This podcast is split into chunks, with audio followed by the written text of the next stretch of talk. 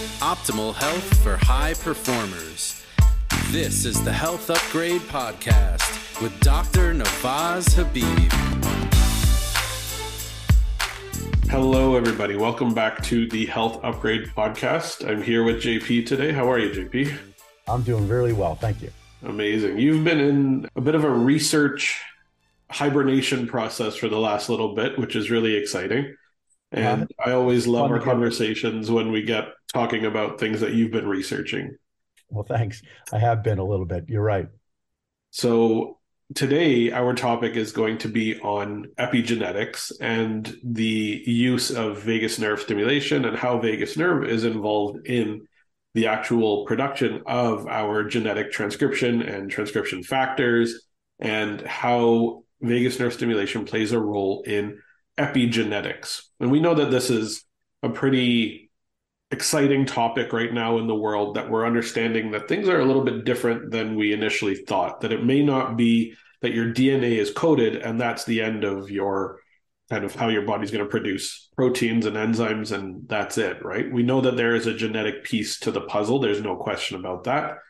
But epigenetics is a whole new branch of this. And so for those who don't fully know, JP, why don't we jump in and talk about the basics of epigenetics? What is epigenetics? What does this word mean?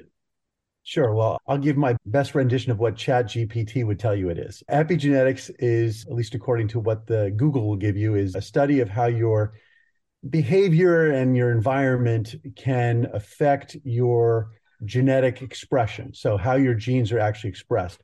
It's not pure genetic changes in that you know there's a mutation on the gene but it changes how much of that gene is being transcribed and translated into proteins.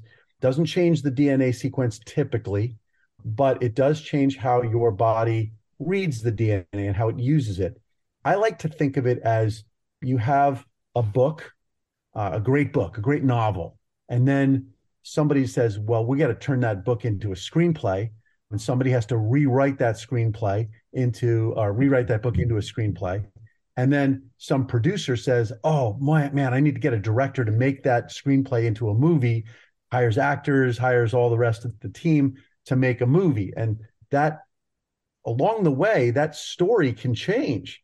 That story can change. In the hands of a different screenwriter in the hands of a different director in the hands of a different producer that story can be something completely different. And so lots of different factors affect that. We have the genes, we have the book, that's sort of locked in, but how it ultimately forms that movie is something we got to, you know, we got to figure out and it's very complex. I think that analogy is exactly perfect, right? We've seen so many of these movies that came from source material that was the same source material, but the end product of these movies was made into completely different results in terms of what the actual screenplay and, and actual movie showed up to be. And this is easily stated with the difference between Michael Keaton Batman versus Val Kilmer Batman versus Clooney Batman versus Affleck Batman versus Uh, I'll name them all off at some point, but all of the Batmans are a little bit different, right? All of the stories behind the Batmans are a little bit different, but the source material for Batman is often almost exactly the same in those comic books from DC. So I love that point that the source material, the story, the DNA is the same, but what results is going to be different. And it's because of interpretation and it's because of perspective. Different perspectives, different experiences trigger changes in how that initial source material is read and interpreted. And that's what epigenetics truly is is the different interpretation of the same story based on lived experience by the individual. Right. And, and so, the fascinating thing is that those changes can actually be passed on to your children and to your grandchildren. This is the basis of intergenerational trauma. That's one of the ways that we explain how something that happened to your grandparents that was very stressful, and it doesn't have to be trauma, it can be just the challenges of their living, made them different in ways that can actually be inherited. It didn't change their genes, but it changed the way that their genes are expressed in a way that's actually inheritable. And you know, to go back a couple hundred years, one of the very first descriptions of inheritance was written by or created by a man named Lamarck.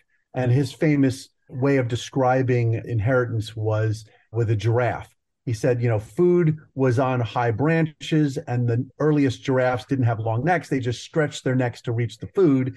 And that as a result of stretching, they became longer. And then their children inherited the, the stretching, if you will, of the neck. I know that there's people out there who understand Mendelian genetics and Darwin, and they're just sort of shaking in their seats about the fact that boy that was really wrong. But you know it's funny because even though that idea has been vilified for you know centuries at this point after darwin it's coming back around as no it's not right but there is a flavor of it that is right and it's through epigenetics. So there are ways in which the things that you do and the things that you experience and the thing the environment that you live in change how your genes are expressed in a way that your children and your grandchildren will experience as well. Um, it does fade out. And it's interesting why it fades out because environments change, situations change. And so you want to remain flexible. But the mechanisms of how it works is, I think, fascinating. I think we'll get a chance to talk a little bit about it. Yeah, absolutely. Why don't we start to talk a little bit about that initial understanding the Mendelian pieces and how does DNA become protein. And let's go through that initial process just as the basics to set the stage for what we want to then talk about, which is epigenetics and the different factors that influence the reading of that story in a different way. Sure. And without going into the details of what DNA is and what the structures are and the chemistry, I think most people have a pretty good idea that DNA is a double helix. It carries a code. The code is made up of four letters it's A, G, C, and T and those letters correspond to nucleotides. We, we talk about DNA being made up of nucleotides. Long stretches of DNA are coded or have codes in them that ultimately are going to be the instruction manual, if you will, for making proteins. The first thing that happens is you have to unzip that double helix.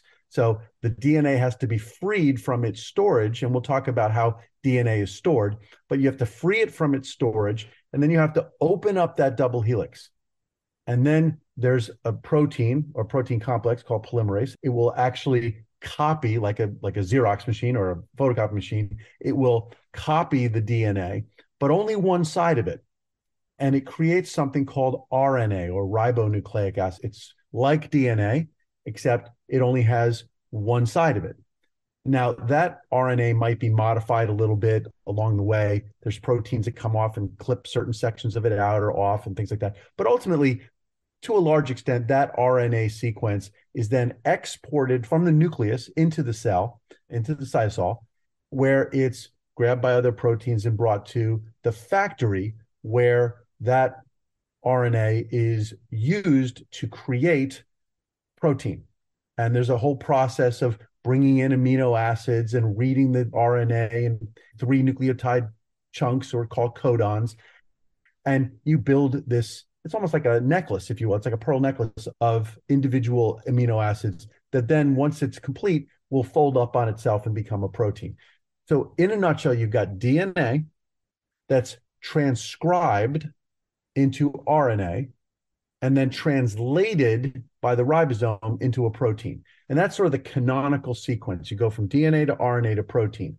There are ways to go the other direction. You can turn RNA back into DNA. And that was something that was a big deal when HIV was discovered that it, you could take an RNA and turn it back into DNA. You just need a protein called reverse transcriptase that will do that. But we're not going to really talk about go, going the other way. We're going to stick with the pathway of DNA to RNA to proteins because that's typically what happens in cells. Yeah, that's the basic process of all genetic biology, right? We understand that all our cells contain a nucleus. That nucleus contains the DNA, which contains the blueprint, the code, the basic manual for what proteins and the types of proteins that our body will likely need at some point. And then the simplest way to kind of put this is each of these codes or these big booklets or manuals has different chapters and different sections and each one of our cells will utilize different sections of that manual or book to code for the particular proteins that are necessary to be coded for by that type of cell. So let's say, for example, it's a hepatocyte, a liver cell.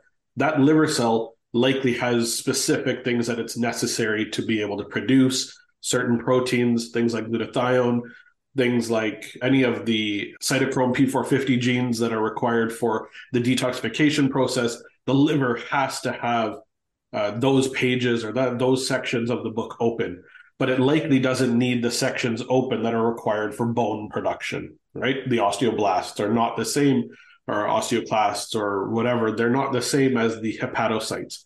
Bone cells have different sections open that are required for the production of bone, for laying down calcium, for ensuring that magnesium and calcium stay within the matrix of the bone versus a liver cell versus every other cell in our body. So the different sections of that manual are being utilized by the different types of cells. So each one of our cells then has transcription factors that come in and dictate which section of the book is open in that type of cell. And that can affect the epigenetics. That can affect which sections, which pages are read based on that person, and then translated into that protein. So let's talk a little bit about some of the factors or some of the mechanisms by which transcription initially occurs from DNA to RNA. Sure. So, in order to really understand that, you have to understand the structure of DNA. DNA in a human cell is 3 billion base pairs long. I mean, if you were literally to stretch out that DNA into a long strand that's just, you know, just straight, uh, straight reading it, not curled up on itself, it's almost two meters long. I mean, it's just you know, tall as well, I'm a little taller than that, but about that height. But in the cell, it's wound up on itself down to the point where it's only 90 microns in size. So it's just a factor of millions times smaller. So what we need to do is figure out and understand how that happens. Well, the first thing is the helix itself is winding. So it's like a telephone wire. It sort of slink, it's like a slinky, comes in on itself. But You're then speaking like 1990s, 2000s telephone cord, not charging cables for your cell phones. We're talking Yes. the curly. I'm dating wires. myself for sure. I'm dating myself for sure. Yes, a spiral, a slinky. And when you take that slinky of DNA, it then is wrapped around itself around some proteins that are called histones. So think of them like spools of thread. The DNA is already in a spiral, but now it encircles these proteins. And these proteins cluster together, these histones cluster together to form what's called chromatin. And so you have this chromatin structure that's very tightly wound. And that's how you get, if people have seen pictures, electron microscopic pictures of chromosomes, you see the chromatin structure of chromosomes, which is DNA, in this like, the X structure that they sort of have, or the Y structure of the chromosome. Now, in that structure, the DNA is too wrapped up to be read. It's too tightly wound. So you have to figure out at some ways of unwinding the section of the DNA that needs to be read. And so there's special, as you talked about, proteins that come in and enhance the transcription or promote the transcription of that DNA. And there's actually sequences within the DNA that aren't coding for a gene, they're just coding for promotion or amplification of that gene. And sometimes that gene is so important that you can't let it be wrapped up again. It has to remain out exposed at all times. There are structures within the DNA and proteins that will bind to the DNA and hold it open so it can't rewind up. But generally, you have your DNA wound around these histones to form the chromatin structure to sit in chromosomes that are small enough to sit inside your nucleus and not stretched out to be six feet long. So that's the first step. Now, as we talked about, once you, and I know the terms transcription and translation are really close. So I like to use the terms rewritten, much like taking that book and rewriting it into a screenplay, and then producing, because that's what we're doing. We're taking the code of RNA and producing a protein. So we're going to use the terms interchangeably. Sometimes I'll say transcription, sometimes I'll say rewritten. And sometimes I'll say translation, and what I mean is producing. So what happens is, as we said, you've got the DNA, it's now has to be exposed, it has to be unzipped and copied, and that rewritten section of RNA then has to be translated or moved out of the nucleus and translated or produced into a protein. Now, the question is, how does the cell, because you described a cell like a hepatocyte or an osteoblast, how does that cell know which of the proteins that it has the capability of producing that actually it needs to produce? And this is really important because this is where environment comes into play. This is where specialization comes into play because you can imagine that that very first cell, that very first fertilized egg that was you back when you were conceived, had pluripotent, which means total potency, total power. It had the ability to create any one of the proteins necessary that are in that genome. But a hepatocyte doesn't need that. In fact, 75% of the genes on average, a cell doesn't need to ever make. Some of those proteins, some of those genes are only expressed during development, during in utero development, during pregnancy. Some of them only just for a few days of pregnancy. So those genes need to be wound up into that chromatin tightly and never exposed again. The way that cells differentiate as they go from that pluripotent stem cell at the very beginning when you were conceived all the way through to adulthood where basically all the cells are what are referred to as terminally differentiated. They've differentiated down to the point where they're not going to differentiate anymore. They're just going to do their job. Okay a skin cell a hepatocyte a nerve cell you know in your retina you know any one of those things are terminally differentiated. At that point they've ceased needing to express those other proteins and so what the cell does it has certain chemical ways of sealing that up in the histone or that dna sequence on the histone so it doesn't get reproduced one way that it does that is through DNA methylation. And let's talk about sort of the three big categories that we'll talk about today about epigenetics. These are the factors that allow the cell to decide which way to go, decide which protein or which genes to read. One is DNA methylation, the other one is histone modification, and the last category are non coding RNA. The non coding RNA are sort of different from the other two. Let's talk about DNA methylation and histone modification as ways to prevent genes from being expressed. It's a way to suppress, largely, it's a way to suppress genes being rewritten and then ultimately produced. So the way it works is that we talked about the four nucleotides in DNA A, G, C, and T. The C is cytosine. And it turns out that there's a protein that can methylate that cytosine. And what does methylate mean? It means literally adding a carbon and some hydrogens onto a, specific point on that cytosine. And when it does that, it basically mucks up the system. It does it in just, it's like a little, almost like a door wedge. You stick the little door wedge in the door, and now the door can't close. You just stick it right there. It's tiny. It's like a little pebble in your shoe. It's small, but it's going to make you hobbled. So what we're doing is we're finding these little these cytosines, we're methylating them, and as a result, we're blocking that gene from being expressed. So again, 75% of the genes in your cells, in your terminally differentiated cells, are never expressed. And they're blocked away in part because the cytosines are being methylated. Yeah, that makes a lot of sense. Essentially, we're locking that section down, blocking the polymerase protein from being able to come by and read that sequence. So essentially, we're gluing a couple of pages together with the DNA methylation on the cytosine. Spot. Exactly. Now, it's really interesting because you would think that given 3 billion base pairs in your DNA, that there's approximately the same number of A's, G's, C's, and T's. How they're organized is the code, but it's like reading, opening a book and saying, how many times does the letter A show up? Well, the letter A is going to show up a certain number of times, and it's going to be on average. I don't know if it's one out of 26, it's probably more than that because it's an A, not a Z. But at the end of the day, you'd expect a certain percentage. It turns out that mathematically, you would expect then AT or AC or AG to show up equally number of times, one sixteenth of the time, because now you got two of them. One, you know, one out of four for the first, one out of four for the second, one out of 16. Turns out that's not the case.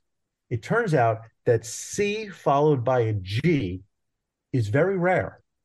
And the reason is that's the site where that protein will bind that methyl group onto the cytosine. So you have these CG pairings where methylation occurs, CG in sequence. And so what we find is that if you look at DNA, you look at genes, you look at other areas, there's not a lot of C's and G's next to one another, except there's very special islands. They call them islands, CG or CPG, but CPG islands within your DNA typically very close to that promoter sequence. And these CPG islands sit there, and that's where the methylation occurs. So when you methylate that CPG, that methylation then is the glue or the pebble. Yes, you want to read it, but you can't because even though the promoter sequence is there and the promoter is saying, yeah, yeah, produce this sequence, even though the DNA has been released from the histones and it's sitting out there waiting to be produced, the methylation state says, nope, I'm inhibiting it. I'm not letting it happen. Okay, so that's one way that your individual cells, as they become differentiated, change which proteins they're making. I found this fascinating when I first learned about it years ago because it explained to me how one cell could be different from another. I said, How are these things differentiating? They have the same genes. How are they knowing which ones to produce? Well, this is a part of how this happens. It's one piece of it. Another piece, which is sort of downstream from reading of the DNA, is how it even gets exposed in the first place. Remember, we said DNA in that chromatin state is bound up around histones. And these histones are like spools of thread holding the DNA in place. They unwind when we decide we want to produce that gene. Again, how do we know which areas of the genome to unwind? Well, one way we've got proteins that come along and read it and say, okay, this section needs to be unwound now. We need this section to be read. But we can modify the histone protein. And when we modify the histone protein, then you can't unwind it. It's sort of like putting, again, it's like putting that little wedge in the door. It's not going to unwind. And if I can't unwind it, I can't open it up and read it. And so DNA methylation is one way of blocking the rewriting of it. The other way is by histone modification. You can either acylate it or you can acetylate it or whatever, how you want to say it, or methylate it, in which case it's, again, it won't unwind. It actually becomes tighter. It actually binds even tighter. So these are two ways to prevent the rewriting process. And it's really important to understand that if that gets dysregulated, if you do things that over methylate, or undermethylate, you can have problems. Undermethylation is associated with cancers. I mean, cancers, we talk about unregulated growth. It's almost like the cells de-differentiate, they become sort of anything and they're doing anything. Well, that's because they're not methylated properly. And so there's a whole group of oncologists who are looking at ways of modulating DNA methylation to treat cancer. Same thing with histone modification. Is it possible to methylate or acetylate those histones in a way that prevents them from being dysregulated in cancer. On the other side, when you overmethylate, you stop being able to produce proteins that the cell does need. And that is part of aging.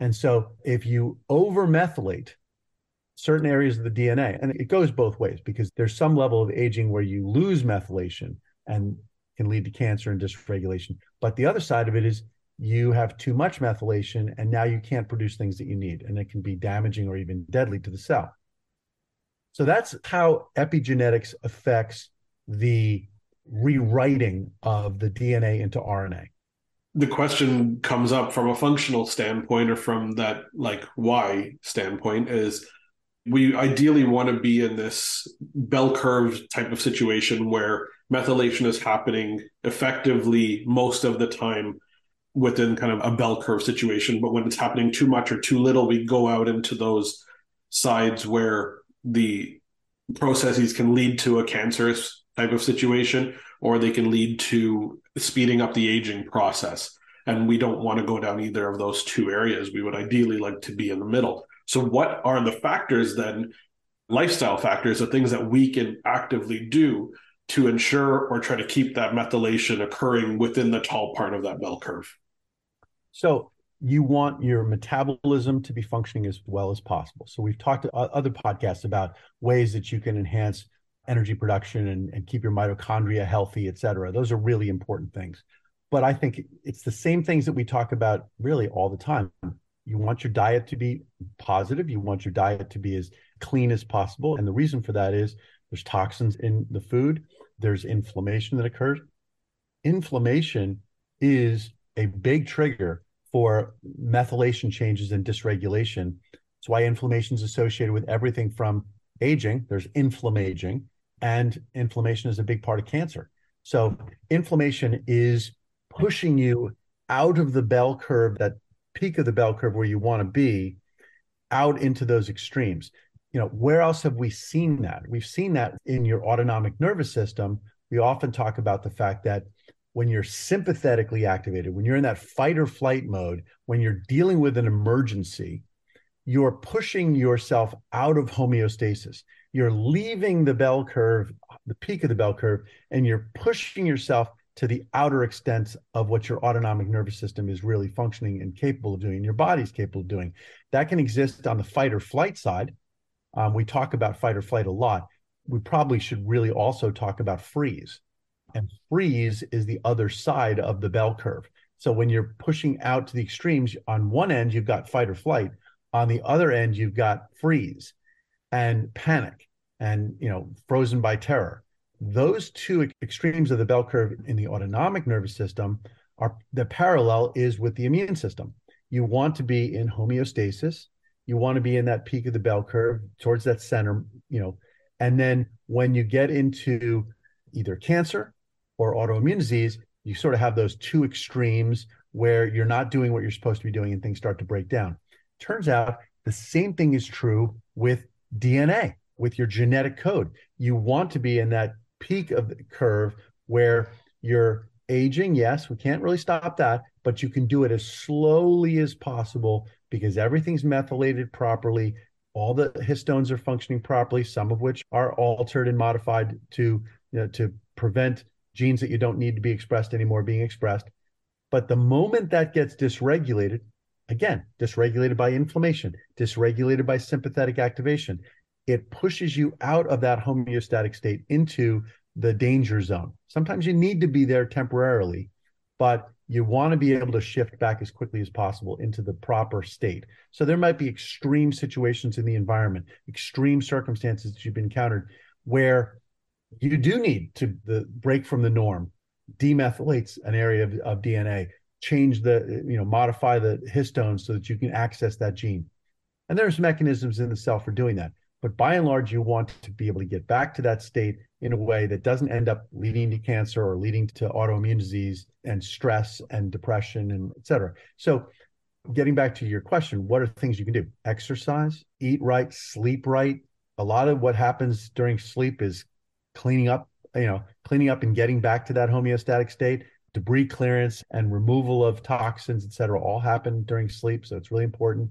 Interestingly, socialization, being around other people has a remarkable, I don't think we've really scientifically decoded it as well as some people might want, self included. I'd love to really know what the mechanisms are. But when you're around other people socially and enjoying time with other people, it's a key to a happy life.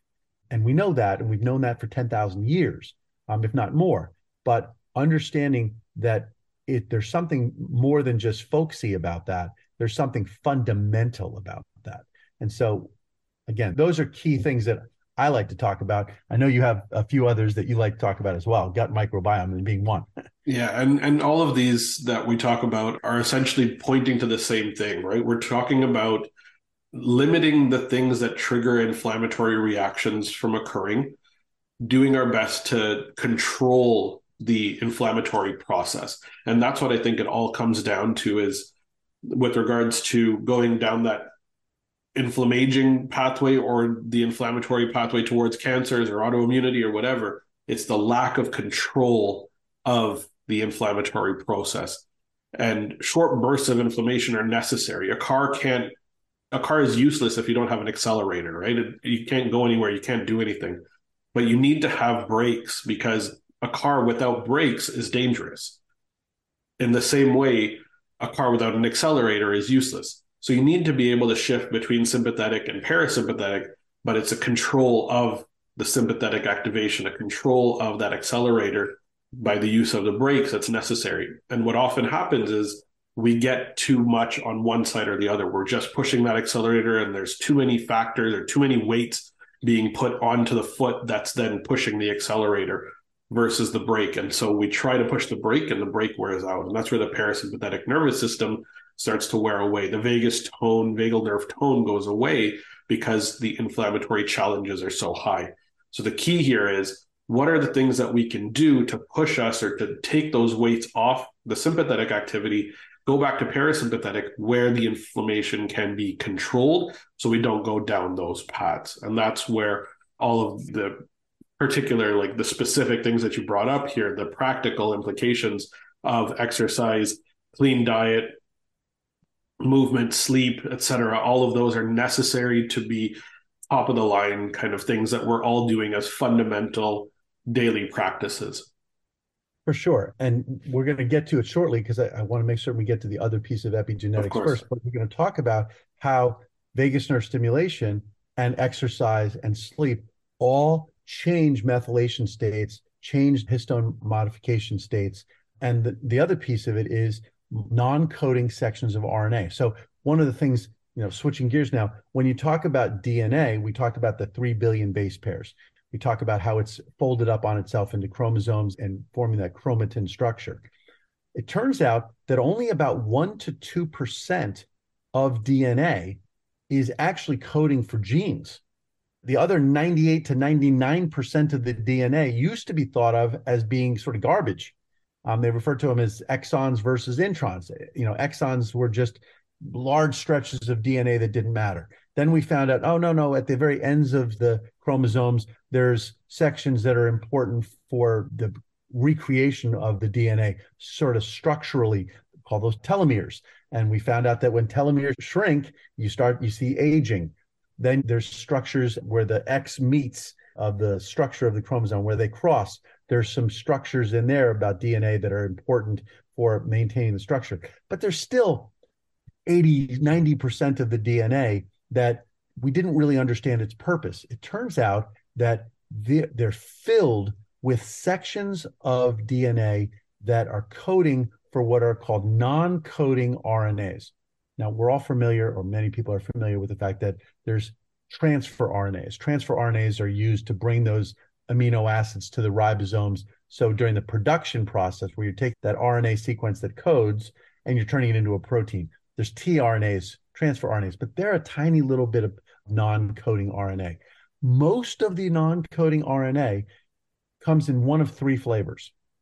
There are what are called microRNAs, and then a close cousin of theirs is called, it's a weird name, it's called PIWI interfering RNAs.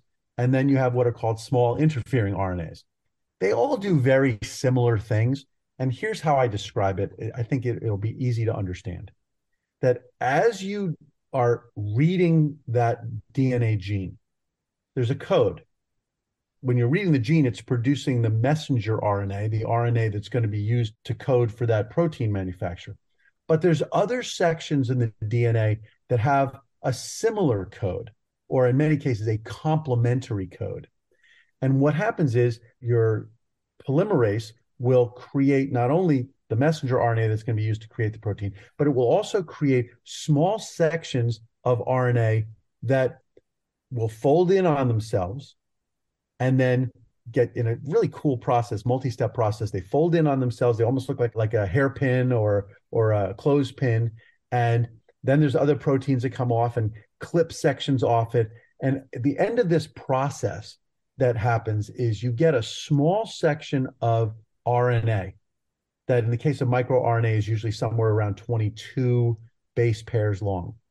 In some cases with interfering RNA, it's a little bit longer. It could be 26, 28, 29 base pairs long, but it's just or pair nucleotides long. It's not a base pair. It's not paired long. And then similarly with the PIWI interfering RNA, it's similar in the size. But you get this section of RNA that's only, you know, 20 to 30 nucleotides long, but it fits it sits perfectly on top of and binds to the RNA that's supposed to be used to make a protein. So let's imagine a situation where the cell does not want protein X made. It does not need it. It's not something that it wants right now, but it's part of the complement of DNA that's not blocked in by methylation or by histone modification. So that gene is going to get transcribed. We're going to copy it, okay, because it's part of the normal copying process, okay, for that cell. Now it gets copied, but the cell says, I don't really want to make it. I don't really want to make very much of that, or I don't want to make any of it. So it simultaneously produces the non coding RNA that's going to bind to it. And so it gets carried out of the cell along with that messenger RNA. You get the non coding RNA that comes along with it. And what happens is, as that gene, as that RNA gets attached to the ribosome and the ribosome starts making that protein, all of a sudden you have this microRNA or interfering RNA, small interfering or PIWI interfering RNA that binds to that RNA sequence and the ribosome can't do it. It's now blocked. It's again, it's like trying to feed too much paper into a shredder. If you're doing one piece of paper at a time, it'll work. You put a whole sheaf of paper in there, it'll stop. And the whole thing grinds to a halt. And there's a whole bunch of proteins that are designed to recognize when this happens and to just digest everything away and start over. It's like a reset button for it. So, again, if I sort of think about the epigenetic factors that we've discussed, we've got the DNA methylation, which gums up the rewriting process. We've got histone modification, which prevents the gene from even being exposed on the DNA. So it can't be transcribed or it can't be copied. And then you've got these interfering RNAs, these small non coding RNA, that even though the gene has been transcribed, it's been copied, now it blocks the production process. So all three of these are ways that cells can regulate the amount of protein that it's made, even though it's terminally differentiated down to that one point where it's a hepatocyte. It's going to produce all the hepatocyte proteins that it could ever need but now it regulates whether or not they're actually being produced into proteins based on those three epigenetic factors, which is, you know, I think it's fascinating how the complexity allows every individual cell in your body to be different and you to be entirely different. Even if you had an identical genetic twin, you could be an entirely not just different person personality wise or how your brain functions or because you got a scar on your leg from an injury your cells are literally functioning differently because of every environmental factor, internal and external. You're a totally separate person.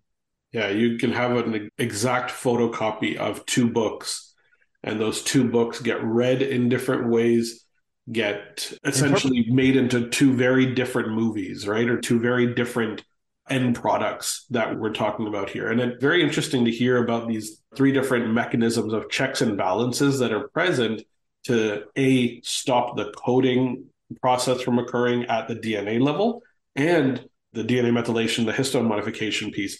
But then we also have this checks and balance section outside once the RNA is created to gum up the ribosome and say we don't need to produce this because we aren't in a situation where we require this protein to be present. And so we've got all these different areas of checks and balances that are going to be very different in each person. And this is where epigenetics plays a really important role because that, I believe, epigenetics and the lifestyle factors, the things that are happening in and around us on an environmental level, are driving those three processes, which are then dictating which genes are A, being transcribed, and B, which proteins are being coded for. And the fascinating piece of this, which brings us back all the way to the beginning, is that when your cells start producing certain microRNAs or non-coding RNAs that are interfering with the producing process, making these proteins, those exist and there's for extended periods of time. There's actually mechanisms that reproduce those and make certain that you're maintaining the production of those microRNAs for an extended period of time. They amplify that microRNA expression and it's inheritable.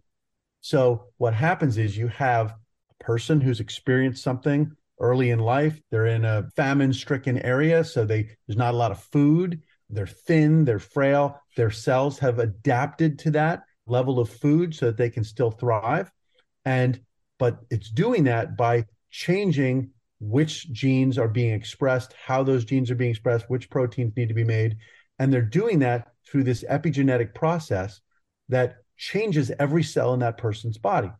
Well, that includes reproduction. And so, especially for women, it's less so for men because there's a complete reset of a lot of the methylation state, depending on, because of course, at conception, the cell has to be able to produce all the different proteins. But with respect to microRNAs and other things, there's an inheritance of that. And you end up with that next generation better prepared to live in that environment. So you can imagine, let's say you grow up, let's say you were born in 1915. Okay. Life is great. You know, you're in the roaring 20s. You're, you know, five years old, 10 years old, 15 years old. Then the Great Depression hits. Okay. You were living high on the hog. You were eating, you were plump little kid. You were, you know, everything was wonderful. Now all of a sudden, there's famine, there's economic hardship. You drop weight. You're not getting a lot of food. You're living in a difficult environment. Your cells are changing the amount of these uh, methylation state, amount of uh, miRNAs that are being produced, et cetera. Now you're 25 years old and you're in the middle of the Great Depression now you have a kid. Well, that kid is going to be given all of that structure that you have learned through your existence. And at that time, there's going to be a production or a, a state that is now more adapted to that lean environment that you're living in, that hardship induced environment. That could not just be physiological, in terms of being able to thrive in less food or anything like that. But it's it goes to mood. It goes to possibly work ethic. I, I mean, there's all sorts of things that are mental and emotional that are affected by this as well. So you can see how the experiences of the parent can be translated to the child. Now, let's say that child has a child and they lived through, yeah, the Great Depression, then they lived through World War II, and they lived through you know the early stages of the you know of the Korean War, et cetera. Now they're having a kid. Maybe they're going to pass on the same kind of you know. There's a need for that same environment, but now that kid, that kid's going to grow up in the 50s, into the 60s, into the 70s. You know, lots of increasing wealth and increasing supply of food, increasing distraction and luxuries, et cetera. Well, they're not going to need those same tools they're not going to need those same genetic changes and epigenetic changes that allowed those prior generations to thrive despite hardship. They're going to lose those and they're going to lose them because they don't need them. Now, it's possible that later on, maybe you know, maybe 20 years from now, we're in another world war, God forbid, but you'll have a couple generations that are living without those protections. They're living with a different set of miRNAs that enable them to thrive you know, and prevent metabolic disease or something like that. And it rotates. So this epigenetic factors is inherited, but it only lasts for a, as long as it's needed, if you will. That make sense? Yeah, absolutely. And I've believe I've heard from a few different podcasts and read a few research articles showing that these generational passages of epigenetic materials and epigenetic kind of specific transcription style factors are generally around for about two to four generations at maximum, and then they start to kind of dissipate or go away. So they are, in the grand scheme of things, short lived, but they are obviously going to affect a few generations down the line. And this is where kind of the generational trauma or the generational experiences, generational lived experiences get passed on for a few generations following, and why some people will experience things in a certain way because their grandparents or great grandparents had a specific experience with, for example, the Great Depression or whatnot, right? Or lived through a war, etc. And we still have some of those factors that can push us towards a more sympathetically activated state or more inflammatory state and can trigger potentially if there are genetic variable conditions then passage down those particular conditions as well. Sure. And, you know, and the question then pops into somebody's head, okay, well, sometimes those things are positives and sometimes they're negatives, even though they provided a survival advantage at one time, times change. Now they're not appropriate. So how do we adjust for that? So you know, and I'm not saying it's the only reason because there's certainly plenty of reasons, but there's an epidemic right now of metabolic syndrome in the United States and frankly around the world and most of the Western world. Question is, how much of that is due to things like things that we're putting into our food, a more sedentary lifestyle? Obviously, those are very important factors, not enough exercise, et cetera. But there's got to be some level to which perhaps there's an epigenetic phenomenon going on because we've shifted out of uh, that period from the Great Depression through, you know, the Korean War, where there was an epigenetic need for maybe a different metabolism. And now that we're, you know, 50 years hence, 75 years hence, perhaps maybe our children and our children's children won't have that predisposition to metabolic disease, which we have as a result of the fact that parents and grandparents lived through hardship where certain epigenetic factors. I'm blue skying here. I'm using this as an example. I'm not saying for certain that that's the case, but it's a reasonable hypothesis based on how this thing functions, how these systems function. But the question is okay, how can we adjust back to that central harmonious homeostatic state of methylation, of histone modification, and making certain that the right miRNAs are being produced, the right PIWI interfering RNAs are being produced, the right short interfering RNAs are being produced. And it turns out that, as we talked about before, exercise, diet, sleep, and relaxation, meditation, these things, they have an effect on these states, on DNA methylation, on histone modification, and on the interfering RNAs. And it's been studied, and we're seeing now papers starting really in the 2013 2015 timeframe is when you started seeing some really interesting stuff come out and it's going on right now these studies are going on right now showing for example we talk a lot about vagus nerve stimulation. They're now realizing that this cholinergic anti-inflammatory pathway that we talk about. So vagus nerve stimulation causes the release of acetylcholine. Acetylcholine binds to immune cells at multiple locations but primarily at the alpha 7 nicotinic acetylcholine receptor on the surface, multiple pathways, all of which suppress the expression of inflammatory cytokine genes. Well, how is it doing that? Well, there's direct pathways about transcription factors, et cetera. They're not b- binding to the promoter region. But it turns out that there's also miRNAs. There's also histone modification. There's also DNA methylation changes that take place as a result of it, which brings epigenetics into the mix. So hmm. it turns out that, again, I always like to say when you trigger a pathway in the body, it's seldom that it's only one pathway. Mm-hmm. There's usually compensatory pathways and parallel pathways and, you know, supportive pathways, all of which are driving that one outcome. It turns out that this is one of the most powerful because it not only has extracellular pathways that are protein based, it also has epigenetic pathways. And we've talked also about the fact that it has direct pathways into the mitochondria and energy pathways. So, this pathway of vagus nerve stimulation and activation of the parasympathetic is remarkably potent. It has effects that are consistently positive and promoting homeostasis, promoting that housekeeping, middle of the bell curve kind of state that we all want to be in, slowing down aging, enhancing cognitive function, enhancing metabolic efficiency, and lowering inflammation. Across the board, it, it's a positive thing that we want to promote.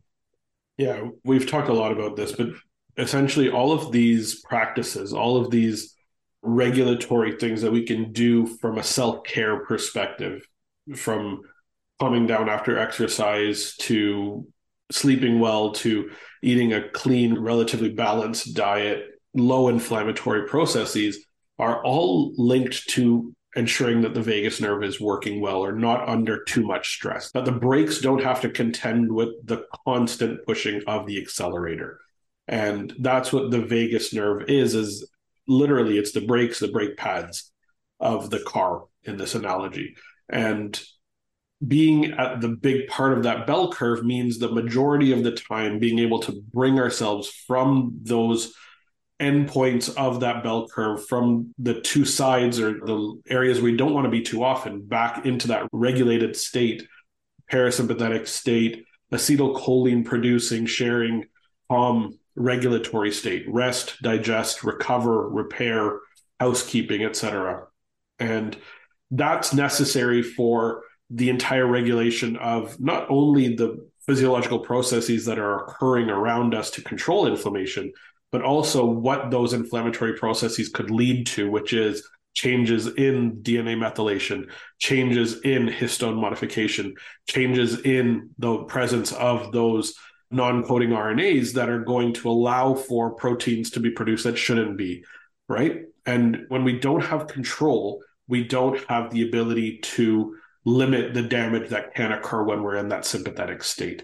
And so the damage and the challenge becomes something that we can't contend with. That leads to disease states. And that's where the process then leads to being diagnosed with X condition or Y condition that will lead to a decrease in your longevity, decrease in your health span, et cetera. That's what we want to avoid. So we know that it's the vagus nerve and the activation of that parasympathetic nervous system that regulates and maintains us in the big part of that bell curve where health and happiness and homeostasis occur most of the time. And what we want to do is have those practices in place that maintain that autonomic balance, that maintain that parasympathetic function at the highest potential that it can be. And in a lot of cases, people are at those extremes already. And how do we help bring them back? Well these practices you mentioned deep breathing exercises meditation exercise etc those are great and they're foundational but for some people it's too late to get those things started. And this is where vagus nerve stimulation can really stake its claim and say this is where we can do better. This is where we can really ramp up the production of those brake pads get us back into that regulated state.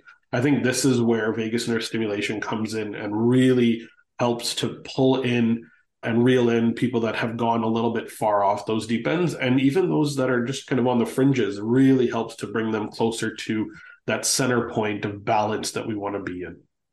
Yeah and i think that we're all given the western society we're all living probably not at the at the perfect center. We're living pretty far off from the center and hopefully for most of us it's not going to be too short or too long a trip to get back to the center. But i think this is a, a great time to talk about the fact that most people, when they're given a vagus nerve stimulator, it's because they're experiencing some problem.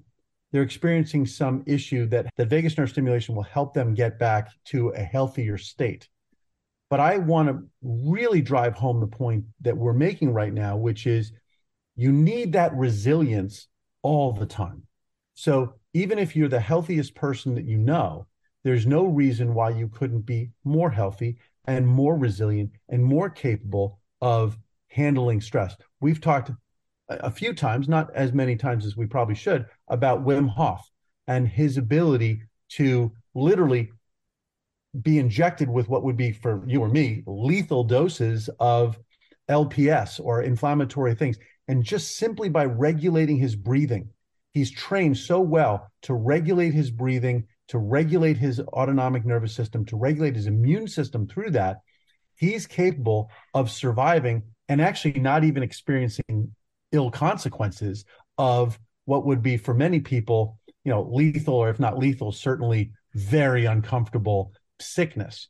And so I'm not saying Wim Hof, I think even Wim Hof could benefit from this, but I think Wim Hof is an example of a person who recognizes that no matter how healthy you are, using your vagus nerve to maintain that state at all times because the environment's going to constantly try to push you especially in western society it's going to try to push you off that center point and out to the fringes. We want to bring yourself back to that center you know as often and as effectively as possible. And you know you can do 2 hours of meditation. I wholly suggest doing yoga meditation eating right exercising all of those things. But to the extent that you can't or that your life just doesn't permit you to do that because of travel, because of kids' demands, because of work, etc., you can get a lot of the benefit, a lot of the benefit of those things you can get simply by very rapidly using an electrical stimulator, whether it be on the ear, on the neck. I mean, I'm not suggesting people go out and get implantable devices put in, but you can certainly benefit from it, even if you consider yourself healthy. I think if you're healthy, wonderful. Be more healthy. You know, and isn't it worth two minutes, you know, five minutes, whatever it takes? I mean, you're going to spend that much time standing in the line at Starbucks. While you're standing in the line at Starbucks, you know, put your earbud in, put the device on your neck, do what you need to do in order to stimulate your vagus nerve, and it will make yourself emotionally, mentally, and physically more resilient. And that's the key. I think building up that resilience, being able to handle those stressors because those stressors are going to hit us at any point during our lives.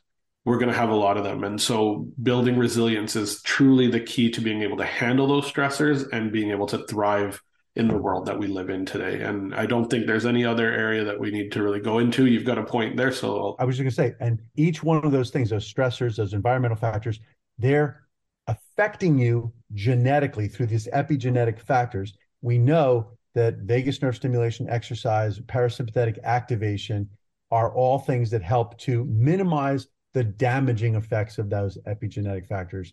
And so, just yet one more way in which you know, we are promoting parasympathetic activation, vagus nerve stimulation for health. I 100% concur. And I think this is a great way to end our conversation for today. So I'm very, very happy if you made it to this point in the podcast. It was full of science, but also full of wonderful practical life skills and tools that we can all utilize. And I would love it if you would share this episode with one person that you feel could really use this information to upgrade their health. Uh, we'll catch you on the next one. Have yourself a wonderful upgraded day.